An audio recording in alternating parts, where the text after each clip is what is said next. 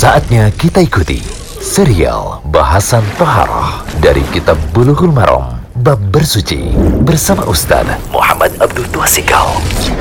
Alhamdulillah, salatu wassalamu ala rasulillah wa alihi wa sahbihi wasallam. Baik, sekarang audio ke-58 kita melihat lagi kitab Bulughul Maram, kitab Toharoh tentang adab buang hajat.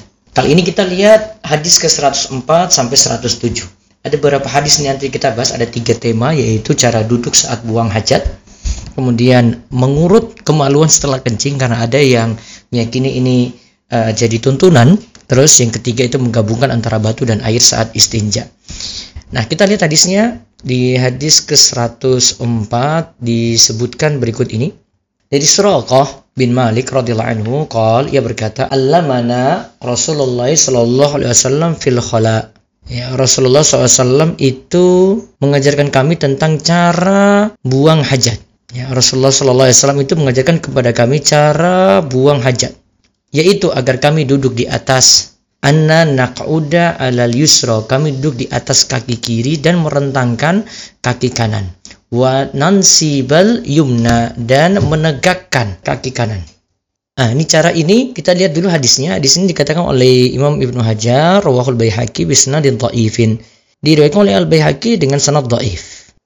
Syabullah Fauzan itu katakan hadisnya dhaif sehingga tidak bisa dijadikan sandaran hukum. Seandainya itu sahih dan kalau memang duduk itu bermanfaat, ya maka bisa dilakukan.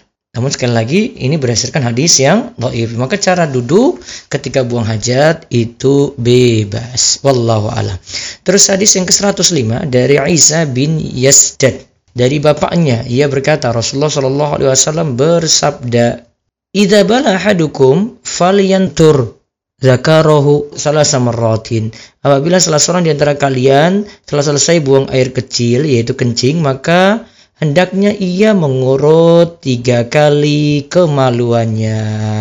Nah, di sini ada catatan dari Imam Ibnu Hajar, wa Ibnu Hajar bisnadin dhaif. Jadi Ibnu Hajar terkatakan di sini diriwayatkan oleh Imam Ibnu Majah, namun dhaif. Dan Syekh Abdullah Fauzan juga katakan di sini dhaif. Jadi kesimpulannya mengurut tiga kali kemaluan ini uh, tidak tepat. Hadisnya itu lemah, dhaif, tidak dianjurkan berarti karena hadisnya tidak kuat dan ini kata Syaikhul Islam Taimiyah natru zakar bid'atun ala sahih mengurut-ngurut kemaluan setelah kencing ini bid'ah menurut ya pendapat paling kuat. Artinya tidak disyariatkan. Kalau melakukannya silahkan, namun kalau menganggap ini bagian dari perintah Nabi SAW maka itu berdasarkan hadis yang dhaif. Hadis yang terakhir menggabungkan batu dan air ketika istinja dari Ibnu Abbas radhiyallahu anhu. Nabi SAW itu sa'ala ahla Kuba. Beliau itu bertanya kepada penduduk Kuba. Saya bersabda, sesungguhnya Allah memuji kalian. Mereka berkata, sesungguhnya kami beristinja Inna nutbi'ul hijarul ma'a. Kami itu beristinja dengan air setelah beristinja dengan batu. Hadis ini diriwayatkan oleh Al-Bazzar dengan sanad yang lemah. Juga hadis ini asalnya dalam Sunan Abu Dawud dan Tirmidzi disahkan oleh Ibnu Khuzaimah dari hadis Abu Hurairah radhiyallahu anhu tanpa menyebut beristinja dengan batu. Kesimpulannya, para ulama itu katakan yang kalau bisa dilakukan maka yang paling sempurna eh, seseorang itu beristinja yang pertama itu dengan menggunakan air atau dengan menggunakan batu dan air ini digabungkan. Jadi dia dengan batu dulu kemudian dengan menggunakan air. Itu paling sempurna. Kemudian keadaan yang kedua adalah cukupkan pada air saja dan itu lebih afdol daripada menggunakan batu saja. Baru yang kemudian yang ketiga menggunakan batu saja. Wallahu a'lam bishawab.